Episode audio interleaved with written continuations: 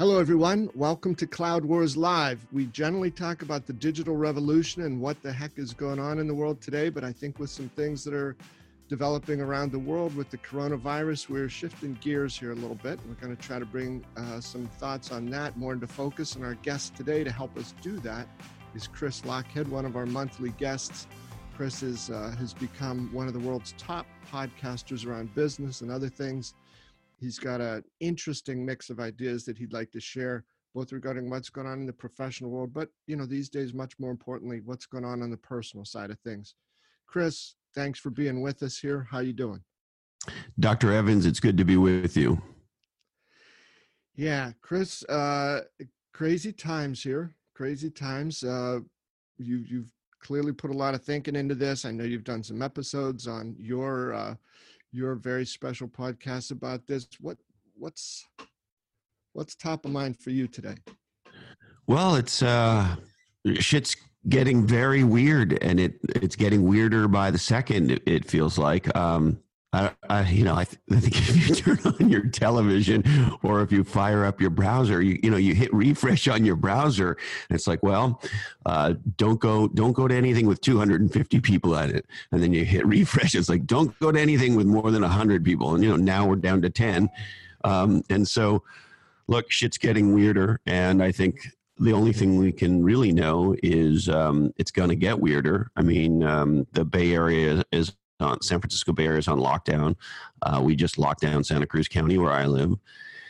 And so um, I think I think that's the reality that we're in. Um, I think. So, to, what what does that mean in Santa Cruz County lockdown? What are you allowed and not allowed to do? So you know, like a lot of these communications, uh, they could be crisper and clearer. Um, so I don't believe we're being forced not to do anything. Uh, but we are being asked to uh, hunker down in place and to sort of you know don't be don't don't be out in the world unless you have to be. Stay home. Uh, now look you know we live near the ocean. We went for a walk yesterday. There's people out there's people surfing. Um, and so there's there's um, more than some semblance of regular life. Um, and um, you know, at the same time, um, you know, there's not a lot of people in the grocery store, and there's not a lot of people. Uh, the mall's finished, I think, and you know that sort of stuff. And so, I think we're we're getting to a place where restaurants and bars are pretty much done. Um, and then other areas where lots of people congregate are sparse, um, but people are still walking around and surfing and you know doing things that they do. I, I, don't think people are going to the gym anymore. So i think yoga's out uh, at least at least in a place with lots of people. So those sorts of things are all are all winding down. Yeah. Well i'm sorry yeah. I, I interrupted you there as you were you were rolling but i i because i see those terms like quarantine. You know don't leave your room don't leave your house but so thanks you gave us you know a perspective of what's going on in uh, you know, at least in Santa Cruz County, and probably very similar to what's going on in San Francisco, and you know, more and more across the country. Yeah. My younger daughter said she's going to stay with her older sister, and uh, said, you know, we're going to do quarantine together, is how she put it. Yeah. So that that's where we're at now. Uh, we I don't know how many cases we have in the Santa Cruz area. It's a fairly small number, but um, but of course we don't really know how many cases anybody has because uh, there are many people who feel like they're symptomatic of something and they maybe want to get tested and you know testing's still problematic although hopefully that will uh, that will get remedied pretty soon. I saw jack ma um, uh, his his first tweet on twitter was about uh, donating um, masks and tests to the United States. So I thought that was cool. There's, you know, I think there's been some very cool things that tech entrepreneurs are doing. You know, that's a that's an example of a Chinese tech entrepreneur trying to do something for America, which is sort of, uh, you know, cool. Uh, um, and then you know my buddy Eric Yuan, you you and I are on Zoom right now, and as as you probably saw, uh, Zoom has stepped up and given their technology, at least for some period of time here, to uh, all the schools in the United States of America, K through 12. You know, so that's really cool. And Google stepped up to build a website and, you know, et cetera, et cetera, et cetera, right? So I think there's a lot of cool things happening at that level. Uh, the other one I wanted to tell you about that's cool, um, and, and well, maybe let me take a step back. I'm hoping what we're beginning to see is sort of if you remember what life was like for the first few weeks or maybe even maybe even a couple months after uh, 9-11 there was a deep connection between people.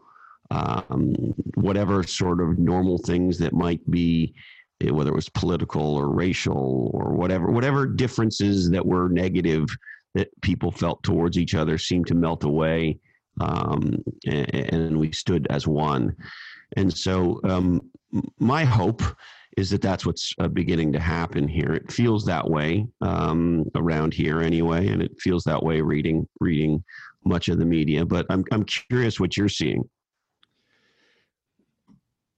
yeah, a couple things, Chris. I think uh, you know, on the one hand, and I I don't want to jump right into the economy about this because I know it's a very personal thing. Uh, but you know, you had uh, the United States economy roaring along here, doing very well. Different parts of the world doing really well like this, and we forget sometimes that you know, for the technology we have, for the advanced lifestyles, for the remarkable things that are going on, these really primitive almost prehistoric types things, these viruses, you know, they can come out of nowhere. And uh, we realize, so I think it's going to ultimately be a good thing for people to understand, you know, we, we are not at the top of the food chain in some ways. So let's just be smarter about how we go forward and do things. And as those, you know, sort of mega scale ideas crystallize down to everybody, I see things like, uh, um, you know, the the the hoarding in grocery stores.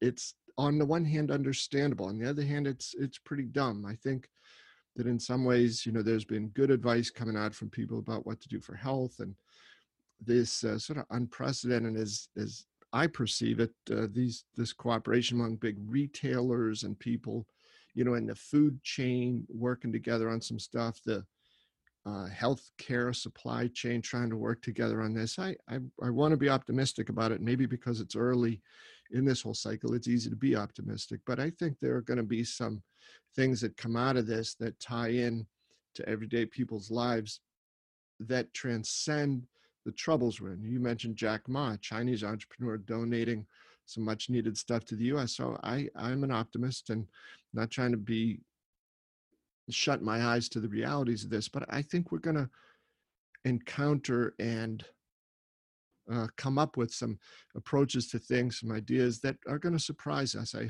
I hope, in good ways. And there will always be some of the sort of revolting things that we've all seen and will continue to see for a while. But uh, I think when pushed pretty hard, people show, uh, most people tend to show their better side. And uh, whether that's true or not, I really want to believe that at a time like this an optimist too. So uh, I agree with you, and I think there's been a lot of negative said about digital and, and mobile and uh, social technology, social media, making people feel bad, and this and that and the other. And, and I think there's valid conversation to be had there. Um, and right now, what we're seeing is the power of technology to make a difference uh, we can all feel connected. We can all use technologies where we can see each other and communicate like you and I are now on Zoom.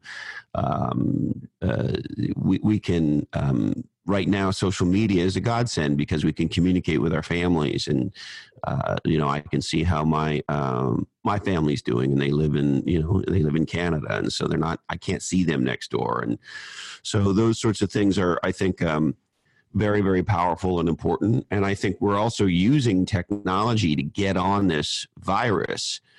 Uh, um, you know, uh, a, a, mantra that I subscribe to is every problem's a data problem, right? And and so um, whether it's researchers and scientists and of course doctors um, trying to work on the test itself or, or a vaccine those things technology we know is playing an incredibly important part. And we know that technology is playing an incredibly important part in companies being able to manage their supply chains which is very difficult right now because you know you think about any massive company um, you know, a, ta- a, Target, a Walmart, a CVS, uh, and of course an Amazon, these kinds of uh, mega companies that we are now discovering are essential services. Mm-hmm. you know, if you think about the major uh, food retailers right now, if one of them were unable to execute right now, um, America would be in a very difficult place. And and I think one of the things that we're seeing is somebody who believes in entrepreneurship and believes in um, in, in, in the power of companies to do good things. Uh, we're seeing we're deeply reliant on these companies. Chris, I uh, where I live in Pittsburgh, the neighborhood here, there's a, a fair number of uh, people emigrating to the U.S. from Russia, uh, mostly for religious reasons, and it is uh, it's so interesting sometimes in the grocery stores around here, especially at places like Costco or Sam's Club, and you'll see some of these people who you know they just stand it well you know up until a couple of weeks ago but they would just stand in the aisles and look around just dumbfounded like how is this possible? So uh, even i you know coming from this country i still marvel sometimes as you mentioned these essential services provided by you know these giant supply chain or fulfillment or retail whatever you want to call them these these extraordinary companies even to the point where i saw a couple days ago and you know a press conference with some government leaders and uh, private sector leaders but the you know the the uh, ceo of walmart and some of the other big retailers target walgreens uh, i think cvs was there they were talking about they're going to uh, cordon off parts of their parking lots to set up these drive-through test centers. So um, you know it's it's uh, it's remarkable i think these things will pu- bubble up and and chris outside of that too i thought you know some of the notes that you had passed over is very interesting sort of if you were going to offer some guidance to companies now you know you, you had some pretty good thoughts on that i think that apply across the board yeah, I th- so I think if you t- if we move out of the human realm for a second to the business realm, I think there's some realities that we have to uh, uh, sort of come to grips with. You know, the, the first one is um, pipelines and revenues are likely coming down in a meaningful way here, right? And so if you're a public company, the likelihood you're going to miss your next quarter numbers um, is probably is almost 100% if not 100% right? So um, pipelines and revenues and therefore guidance on earnings all that shit's coming down.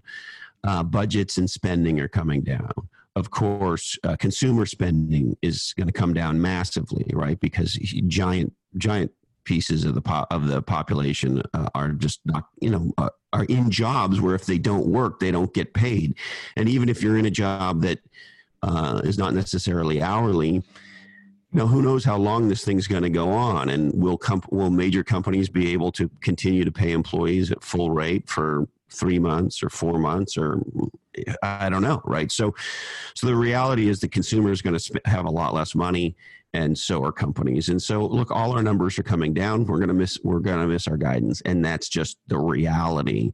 Um, and so, as as we begin to all get our arms around that, sort of the question that um, that I've been asking myself, Bob, is if I was a legendary leader, what would I do today? And there's things on the personal side uh, we can talk about, and of course, there's things on the business and professional side. Um, but that has been the question that I've been sort of responding to in my own head for the last, I don't know, a, a week and a half for sure. If I was a legendary leader, what would I do today? And, you know, so in my personal life, you know, we uh, have parents that are in the high risk groups, and so um, we locked we locked them down, and some of them wanted to argue with us a lot about it, Bob, particularly in the beginning, right? Yes. I, I won't say with uh, whose parent. Um, but we had a stern conversation with somebody about a um, um, uh, St. Patrick's Day party. so you know we've got to take care of those people.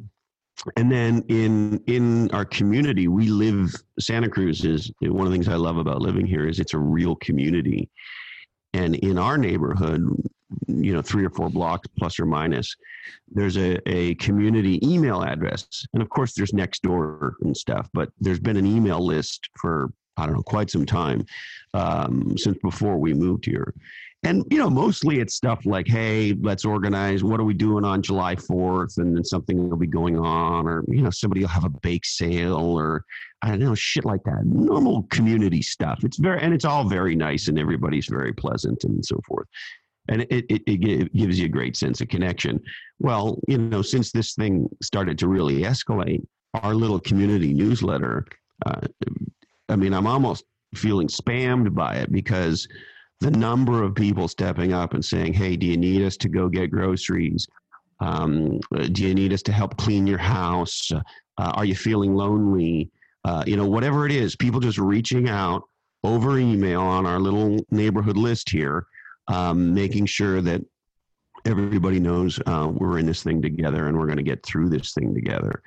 And um, you know, so I think those sorts of things with our own family and our own neighborhood um, provide a real sense of uh, you talked about it earlier connection. And i think we need that uh, at this time. Chris you know i think it was interesting what you said that if i was a legendary leader what would i do? Not executive or ceo and uh, so there's this point about what can happen in the neighborhood you know the first thing you said there you know look after and lock down the old folks. One of the ways of looking after them is locking them down. But I could imagine there are some people that I didn't get to be 86 by having any young whippersnapper tell me what to do. But this uh, tough love here has to uh, go to their generation too. And the you know we see that in the numbers. It, it's pretty clear. But that that that focus, I I've seen some pretty interesting things too. Those. Um, I think Workday gave two weeks, something like a, uh, the equivalent of a cash bonus to all employees and especially their contractors and other folks like that. Uh, ServiceNow is giving away some of its software, like you know uh, Eric's doing it with Zoom, you know, for a while to government agencies to help them, yeah, know, try to get through as quickly as they can. So I think this is a, a you know, it's it's going to help the larger cause, and it's the right thing for these companies to do. So I, I think we're going to see a lot of that, Chris. I uh, but good leaders this is where you can distinguish yourself right? It's you know when the economy's booming and unemployment is uh, under three and a half percent it's not easy to be a, a, leader but you know lots of companies are doing well. When things get tough how do you how do you become one of those few that step out and distinguish itself? Yeah look it's easy to be great when it's great right the question yeah. is who who are you when the shit hits the fan? And the shit's hitting the fan. There's no question about that. Both uh, uh, from a human health perspective, you know, listen when when when a panel of experts at UCSF comes out and says uh, forty to seventy percent of us in the United States are going to get this thing, and if they peg the the um, uh, the death rate at one percent and you say you just call that call that uh, f- call it 50% of americans to make the math super simple which is exactly what they did in this discussion by the way. So you got 150 million americans. If 1% of us die that's 1.5 million people. Now does anybody really know what the death rate's going to be? No because we don't really know how you know I, I understand all those things. I think we all do right? But what the experts are telling us is that this thing um, uh, spreads faster and and ha- has a uh, scary survival rate when compared to a normal flu that we're used to. That's what they're telling us. You know, I love these people who are downplaying this thing. It's like, okay, well, look, I don't know. I didn't go to school for this. Okay. Stanford's not calling me, and UCSF is not calling me for my opinion. Here's what I know the head of the World Health Organization said it was a global pandemic, and Italy shut down, and Spain shut down, and of course, the Chinese shut down and went hard to the hoop on this thing. And so, I don't know. Are we overact? I have no fucking idea, but like, just look around people. And so, I think we have to um, we we have to stand up like real leaders do. Uh, and on the personal side, I think we have to ask ourselves, what can we do for our communities and for our families? Um, uh, we're starting to cut checks to uh, some some nonprofits around here. There's hospitals and, and churches and other uh, NGOs and nonprofits that are on the front lines of this. Um, we're we're uh, making a list of our favorite restaurants because we you know we live in a food town man and the food in this in this town is incredible and we deeply appreciate them as a huge part of our culture and life and and enjoyment of life. And uh, we're going to find out who's who's doing takeout. We're going to try and do business with them through these times and we're going to buy some gift certificates you know so we're we've put together a list of things to do in the community. And then to your point on the business side um, I think we have to. Um, I think we have to think about radically new uh, leadership ideas, Bob. Mm-hmm. Chris, what about? Tell us about a couple of those. Well, the first one is I think uh, if you're a great organization, probably you're going to lead this through marketing. And now I know I'm biased as a mark, marketing guy and all that, but um, a big part of marketing's job is communication. And right now, we need clear, thoughtful, radically transparent, non biz no babble bullshit communication. And so I think CEOs, CIOs, CFOs, et cetera, um, the C suite uh, right now is coming together on with with marketing to figure out how to communicate and how to lead through this and how to how to how to be in the world with with employees with customers with shareholders with partners in a way that is authentic and real and transparent. Um, and uh, that's sort of on the what you might call the defensive side. Um, the second thing is um, and we'll get to the offensive side in a sec the second thing is, as we've been talking about on more of the personal level, now's a good time to do some good. And I realize it's going to be tough, and many companies aren't going to be in a position to do this. But the degree to which companies are, you know, trying to put employees first, trying to put the community first, um, we're seeing a lot of incredible companies um, do that. You know, another one I'll mention in the tech industry, Marc Benioff came out on March 15th and, and tweeted Salesforce and Time, because of course he owns Time Magazine now, will continue to pay our hourly workers, even as many of our employees are now working from home. And then he, he asks people to do that too. He says, please pay an hourly worker you, you have a relationship with, perhaps a housekeeper or dog walker, et cetera. And so you see companies like that stepping up. And, and I think if those of us in a position to do that or to do things along those lines, now's a, t- a good time to do some good. Uh, number three, I think the reality is, of course, we are making budget cuts and reallocations. And so, whatever our uh, spending plan is, our investment plan for the quarter and for the year is, of course, those things have to come down. And so, we have to think about what are smart uh, cuts. And this is the one that a lot of people don't do. And look, as a as a CMO who's been through multiple, uh, cr- what's the plural of crisis, Bob? Is it crisi? crisis. Yeah, crisi. Yes. Crisi. Yeah, we'll go. Let's go with not, not many people know that, Chris. So if you get some blank looks, it's okay. Yeah. Okay. So having been through multiple crisi, um, one of the things that people forget to do is is budget reallocation. So instead of saying, and I'll just make up a number, I don't know what the right number is, but you know, we're going to cut twenty percent of our IT budget or our marketing budget or our whatever budget. Um, that might be a thing to do, but instead of making them across the board, um, can we get super thoughtful about what we can stop doing? And you know, one of those great quotes out there is "Never let a good crisis go to waste."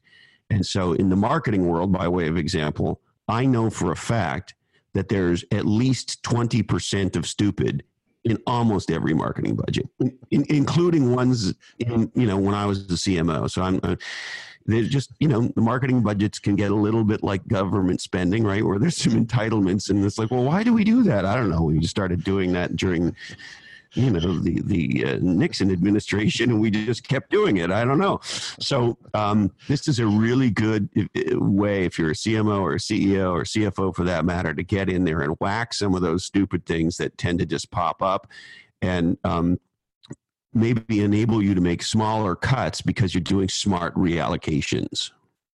I think, Chris, that uh, you know what you were getting at there too. Not just 20% across the board, but identified years where good things can happen, it's going to be something that carries on. Then companies look at that and say, hey, why, why were we doing those things from 50 years ago? It's like, because seven years ago, somebody said, well, the CEO plays golf, uh, you know, twice a summer with so and so. Uh, so that yeah, I think there's. going I, I heard one of these a while ago. so yeah. you want to get a quick diversion on that? so I I have allergies, and my wife loves cats. So guess what? I go and get allergy shots, and we have cats. and so, and actually, the allergy shot therapy is pretty cool because they test you for your allergies and they don't give you a drug. They give you a cocktail of what you're allergic to in small doses and it rebuilds your immune system. It's actually quite fascinating and it's worked incredibly well. But that's a digression on this digression. Um, and so, the allergy clinic that I go to, is open every day from you know whatever 9:30 to 4:30 or whatever sort of old school banker type hours but they're not open on Tuesdays Bob. Ah. And so I said why aren't you open on Tuesdays? They said well the doctor who started this clinic who the who uh, was bought out by the doctors who own it and run it now um, his son had volleyball on Tuesdays and so he decided that he, that was his family was his priority, and he wanted to go to his son's volleyball whatever's. And so, um, and so he didn't open on Tuesdays, so we don't open on Tuesdays. no, they, they told me that with a straight face, Bob. Yeah, yeah, uh, and that was that was thirty years ago. But or, or whatever, but it was so long. The guy's not even around anymore, so I don't know when it was. He's retired. Well, now this the the plural plural of digression is digressi. So I'm going to digressi yeah. off your double digressi. And that is this uh, little town uh, on Lake Erie where my parents took us as we were growing up as kids. Uh, just this classic, like little small American town. And uh, there was one radio station there, and this uh, DJ, Ken Vaughn, he would read the news every morning. And uh, you know, one one days a week. My mom just loved listening to this guy. She said, "This is you won't hear any stuff like this anywhere else." And one morning, guy called in and he said, "Hey Ken, can I ask?" He said, uh, "I love you know your show. I love hearing the news." He said, "But you don't have any news on Monday. Why is that?" And Ken said, "Oh," he said, "Well," he said uh, every morning he said i go by the, the local town newspaper and i go to the diner and while i'm having my breakfast i take stories out of the newspaper and i write the news down that i read on the radio. And he said but the diner is not open on monday I love it. so, uh, but that's probably in the uh, marketing stupid or stupid marketing. So there's probably right. we've all do those things. So let's root them out. Why do we do stuff this way? We'll come through it better. I like and, your idea, Chris, about you know get some of your smartest folks in the room there. What, where where does that take you? Yeah, so th- this is just a simple idea that has been effective uh, for me in the past. Um, you know, so take a topic like we all know our our um, pipelines and revenue are coming down. So if you took five of your smartest marketers and five of your s- smartest salespeople, and um, you said, okay, let's lo- we're going to lock you in a Zoom room uh, for a day, um, you know, with a bottle of Jack Daniels, and, um, and and your job is to come up with uh, thoughtful ideas on how to make smart budget cuts and reallocations in sales and marketing, by way of example, or on the so that's on the defense side. On the offense side, um, right now we all need to think of um, short-term things that we can do to drive revenue for our businesses if our business is still functioning, right? And so um, there may be th- there may be things you can do with your pipeline. There may be special offers that you can make. Uh, one of the simple ones that I like that we use incredibly effectively uh, in the tech industry is something called white space analysis, where and this is where if you have good data um, it really matters uh, because you can say okay we, we have a thousand customers and um, how many products let's say you sell um, 50 products well of a thousand customers who has all 50 that's probably a fairly small number. Everything else is white space. And so if you if you believe that uh, selling to an existing customer is much easier and cost effective more cost effective than selling to a brand new customer which all the research says that's the case and it just seems pretty intuitively obvious then if you know what your white, spa- white space is, that is to say, who your existing customers are, what products or services they bought uh, in the past, and what products and services they have not bought in the past, you have your probably lowest hanging fruit. So there are things like that that if you get smart people in a room together, you get them fired up, they're probably going to come up with a few ideas for how to drive revenue in the near term. And uh, I would suggest picking the simplest of those ideas, that is to say, the, the, the simplest to execute, the simplest to communicate, uh, the most likely to resonate with existing customers. Um, and get out there and see if you can, um, you know, tilt customers who are at the tail end of the pipeline to to the cash register and take uh, take existing customers and uh, see if you can do some white space uh, sales and marketing. Yeah.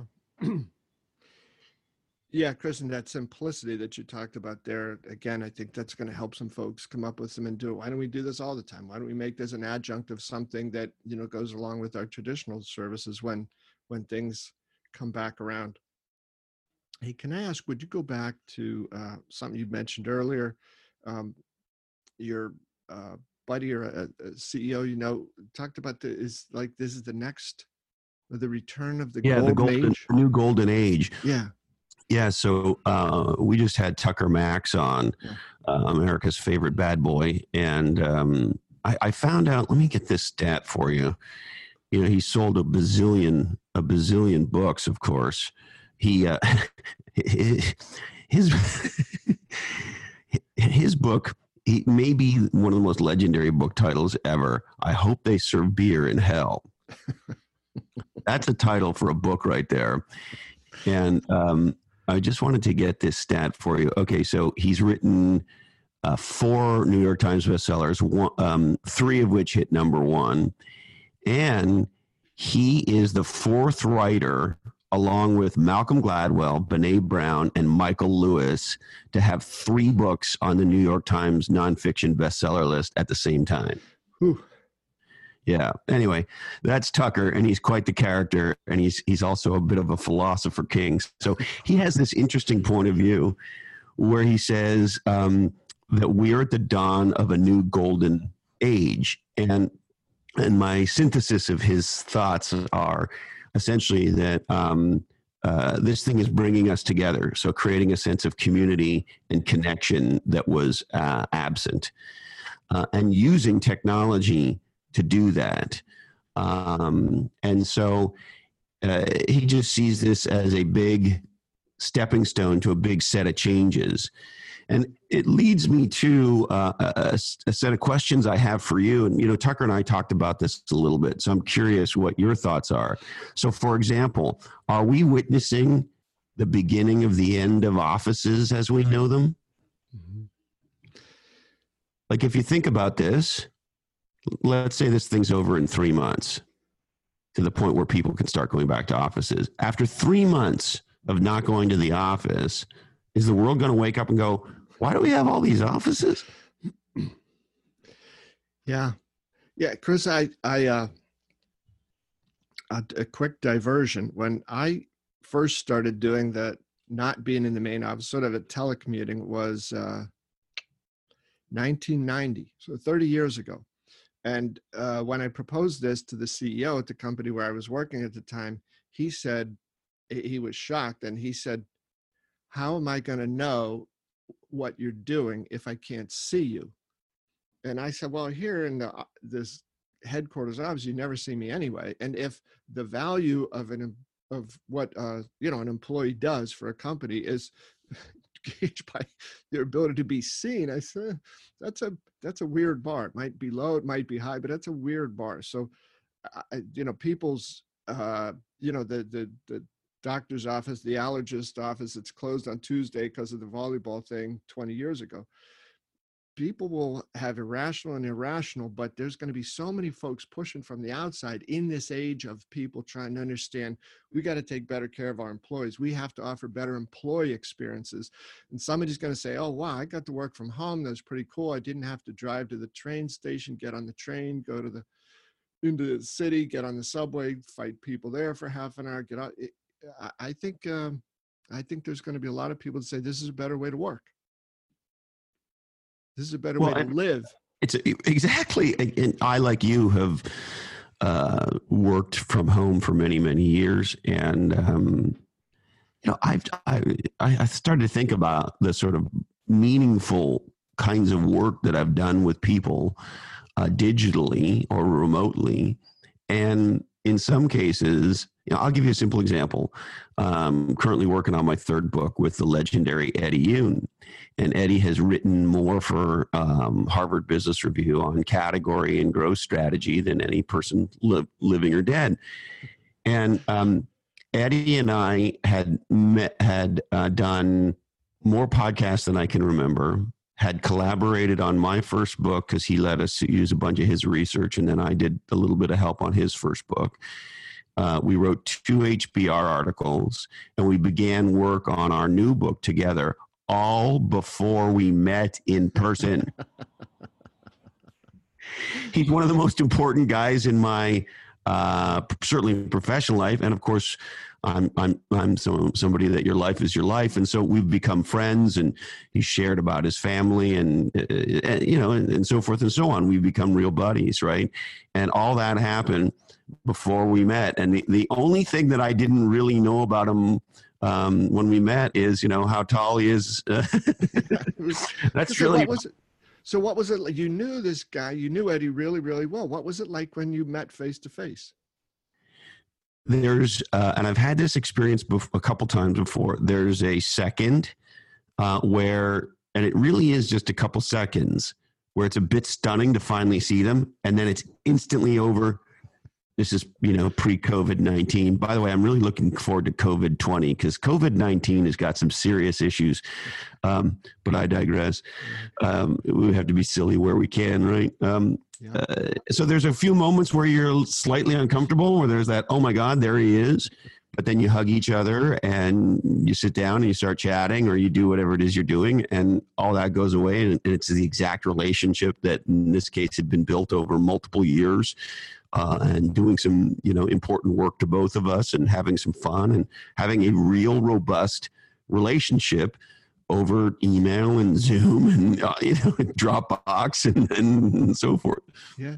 Chris, you know, there's a, a, related thing, maybe one of our multiple digressi uh, in this conversation that the whole WeWork thing and WeWork wanted to desperately be considered a, a technology company when, you know, in fact, the the revolution they're causing was in a related space to what we're talking about here. It's a commercial real estate is ripe for some upheaval.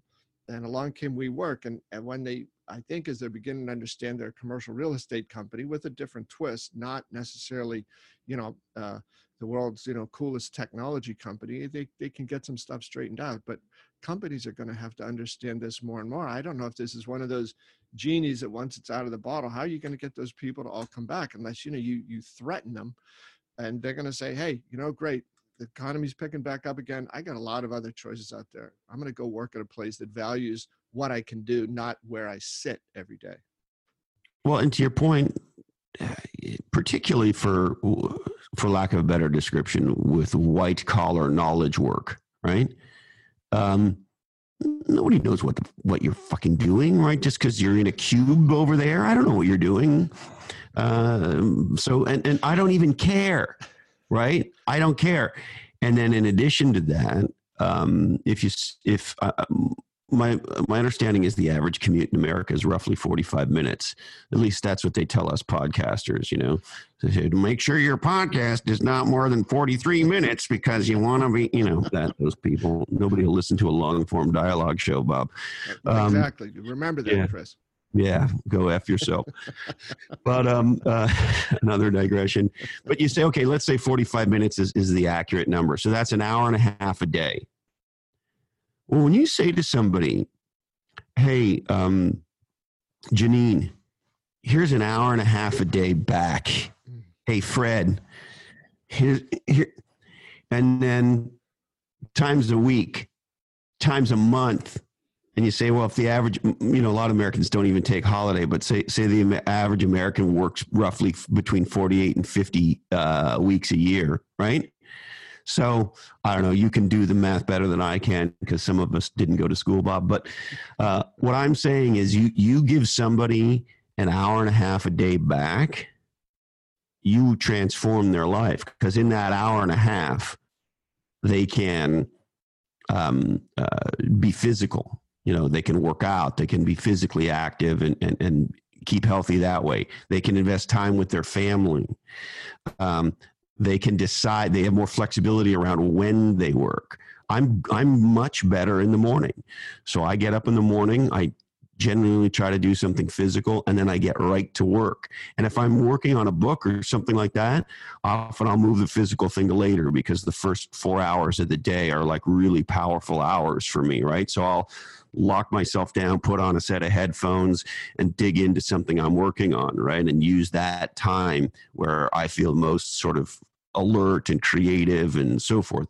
But whatever it is, my point is an hour and a half a day transforms somebody's life to do what they want, to spend time with their family, to take care of themselves, to get the aggravation of, of the commute to, to go away. You know, when it, people have that Monday morning feeling, right?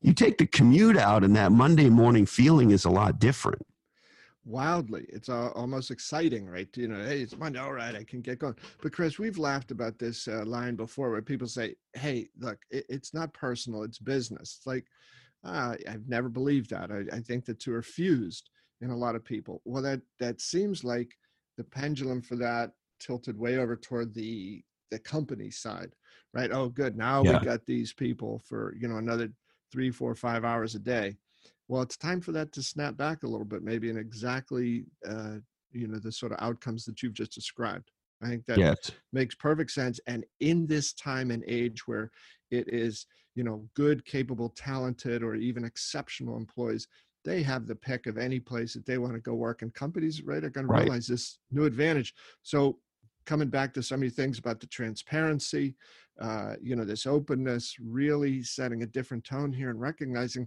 there's going to be a lot of things quite different than they were before. And yes. I think you've pointed to a powerful one. An hour and a half a day, but if people sleep, you know, six hours a day, there's 17, 18, you know, giving almost 10% of your waking hours back. Well, and you talk about sleep. All the experts on sleep tell us the average American does not get enough sleep. That you can't bank sleep and get it back. So you can't sleep, you know, ten hours uh, for two, you know, twenty hours on the weekend, uh, and then and then six hours or five hours and uh, during the week and make that all work. It's not the way the human body works, right? And and lack of sleep is causing everything from car accidents to severe medical uh, uh, problems to it's linked to obesity and you name it right? There's a sleep if you start that's a rabbit hole. You google hey sleep shit and you're going to find you discover a lot. But the reality is uh, the, the experts tell us the average american doesn't get enough sleep. So yeah just that just that piece right is incredible. I mean um, we don't wake up to an alarm clock in my house. We just wake up I thought it would be to the cats. Well, you know, it often is the cats. Um, um, Thelma, if you roll around in bed, uh, particularly in the morning, you know, as she's waking up, she likes to bite your feet as you as your feet flip flip around in the bed, you know. And so when you got Thelma and Louise in bed with you, and one of them's biting your, your feet and the other one's licking your face, yeah. um, it probably means they want breakfast. no wonder you're a get up and get out in the morning sort of guy. I, you've got some incentives there, Chris. We have uh, we have had a, a chance to range across a lot of things today. Is there? Do you have a you know closing thought or two you want to share? Well, yeah, there's there's a couple. Um, so uh, in all serious, well, one one ser- more serious and one yeah. completely ridiculous. Um, so over the last two weeks or so, I've been digging into a lot of the research um, on downturns. Um, and if you look at that research, you know, from folks like McKinsey and Bain and BCG and a bunch of incredibly uh, well researched HBR articles and so forth. And if you like, I can give you the links of some of the things I've been reading to put in the show notes for folks. But what the studies say is pretty interesting, and it's it's it's around a thought I uh, uh, you might think of as getting thoughtfully aggressive. What the research tends to say is the companies that perform best in downturns. Um, react very quickly in the beginning, so they break very big in the beginning. Um, and then they're super thoughtful throughout the the downturn. And, and what I mean by that is they make the right cuts and reallocations if that's appropriate. They try to take care of their people best they can. And then um, people forget that um, in an economic downturn is, is the time when most people, um, when shit's on sale and most people don't buy. And so some companies will do acquisitions. Some companies will do some aggressive category and brand marketing because that's one of the key things that people cut. So being thoughtfully aggressive coming into the downturn and then as we're in it, you know, if this thing's going to be multiple months, the way it looks like it could be, uh, what are things that we could do to shore up our position to begin to um, uh, increase the likelihood of uh, building long term value and success and becoming uh, dominant in the category? So being thoughtful during the the the the downturn itself, and then being thoughtfully aggressive ahead of the recovery. Now, these things are very hard to get right, of course. It requires a lot of thinking and discussion, and of course, a lot of data about our business, our market, our customers, our category. But in general, that's my synthesis of what the best articles say. And the research data says that, and again, it depends on whose study you want to look at, but somewhere between 9 and 14% of companies are able to outperform competitors by at least 10% on both top and bottom lines during downturns. And so the aha for me is, um, you know, how do we, for the companies I'm involved with, the conversations that we're having is are all around how do we be in that let's you know let's call 9 to 14% let's call it 12% how do we be in the 12% of companies that actually use the downturn to our business advantage and drive revenue and profits way ahead of everybody else? Because the data says that's possible. And so if it's possible um, let's get after it so that's the first one. Actually, I lied to you, Bob. I have three things. That's the first one. The second one is um, one of the things Eddie and I have been writing about is this idea um, called radical generosity. And I think now is a time for radical generosity. And I think there's radical generosity on multiple dimensions, but just by way of example, the first one, of course, is what what can we as individuals and we as companies do that's radically generous? You know so you talked about the walmarts and the targets and these major corporations who are donating um, part of their their parking lots for drive-through testing. That's fantastic. And and tech companies giving away technology and whatever it is. So as a company what can we do um, that's radical as a, as a person what can we do that's radically generous? But as a company what can we do that's radically generous and I mentioned Tucker. So Tucker's got a business today called Scribe, and Scribe is essentially a author um, uh, book creation and publishing service. So you know, somebody like you, by way of example, if you said, "Hey, I want to write a book, but I, I want help doing it," they help turnkey the whole thing at whatever level of help you need, from creation of the book to the marketing of the book, and da da da da. That's you know, top selling author, so he, he turned what he learned into a service essentially. So what he's decided to do in this domain of radically um, generous is they're taking the course service that they charge a shit ton of money for and turning it into a course for free. And they're giving it away and they're going to do some webinars and, and, so forth. So as an ip consulting service business they're trying to package as much of their ip up and give it away for free. Um, and so I think I think asking yourself, what could we do as as people, and what could we do as a company that would be radically uh, generous is a very powerful thing. I'm trying to be, you know, I had this simple aha, which is, hey, wait a minute, dummy, you're a supposed marketing expert, right? And you've been through some crisis, right? Uh, maybe you should get radically generous around sharing that. And so that's what I'm starting to do on my marketing podcast. We're, we're going to start to talk about this stuff.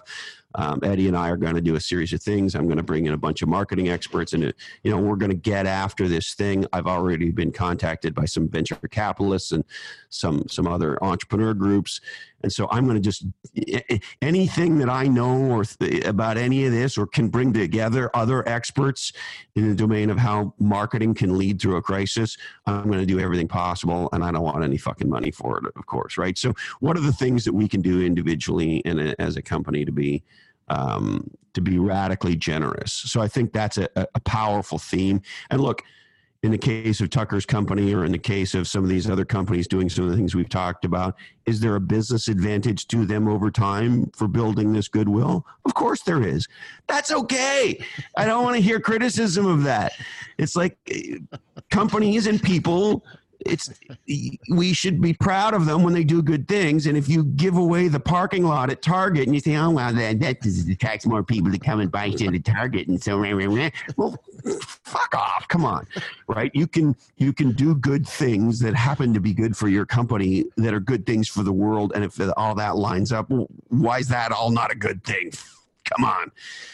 Um, so anyway, and then and then we do have um, Gwyneth Paltrow we could talk about, but I'll take a pause here. yeah, uh, they say don't go over forty-five minutes. Uh, you know, podcasts.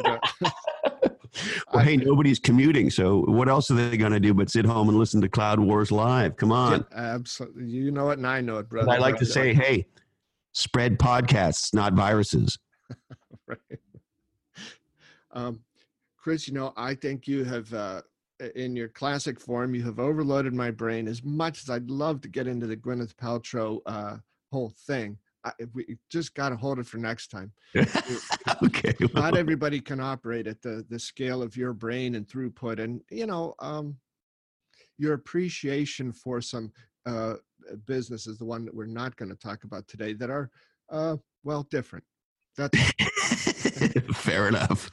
And for the guy who you know uh, follow your different, you know, I see why you get it. It's uh, we, some of the rest of us just need a little more time.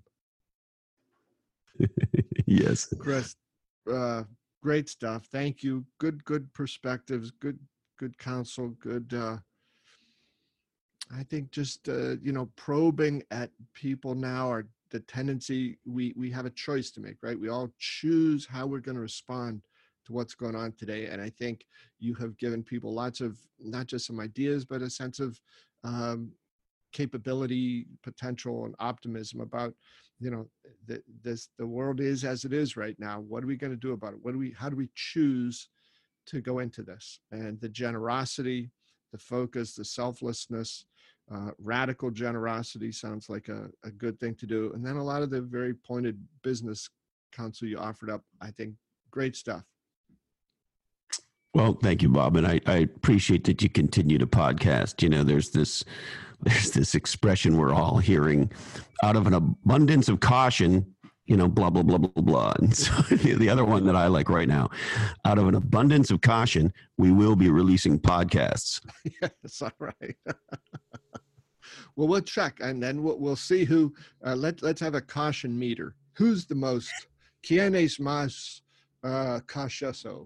Yeah, we'll see. We got some new English words in here as well, Chris. See, um, Chris, thanks a million, my friend. Keep uh, keep up the the good stuff there. Um, you're making a big difference as always, and thanks for sharing some ideas today. Thank you, brother.